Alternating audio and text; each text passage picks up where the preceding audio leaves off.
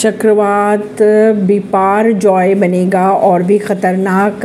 अगले 48 घंटे बेहद ही अहम होंगे। राज्य में इसका दिखेगा असर। चक्रवाती तूफ़ान बिपौर जॉय के अगले 48 घंटे की अगर बात की जाए तो ये बेहद अहम साबित हो सकते हैं। संभावना ये बताई जा रही है कि इस दौरान चक्रवाती तूफ़ान की रफ्तार विकराल रूप ले सकती है। इस कारण से राज्य सरकारों ने तैयारी भी शुरू कर रखी है। इस तूफ़ान को लेकर यह कहा जा रहा है कि गंभीर चक्रवाती तूफ़ान बन सकता है। ये, इस तूफ़ान का असर की अगर बात की जाए तो गोवा, कर्नाटक, उत्तरी केरल व तटीय इलाकों में देखने को मिल सकता है। इस दौरान यहाँ तूफ़ान व तेज बारिश देखने को भी मिल सकती है। भारतीय मौसम विभाग के अगर माने तो गुरुवार को जॉय अगले 24 घंटे में खतरनाक रूप ले सकता है।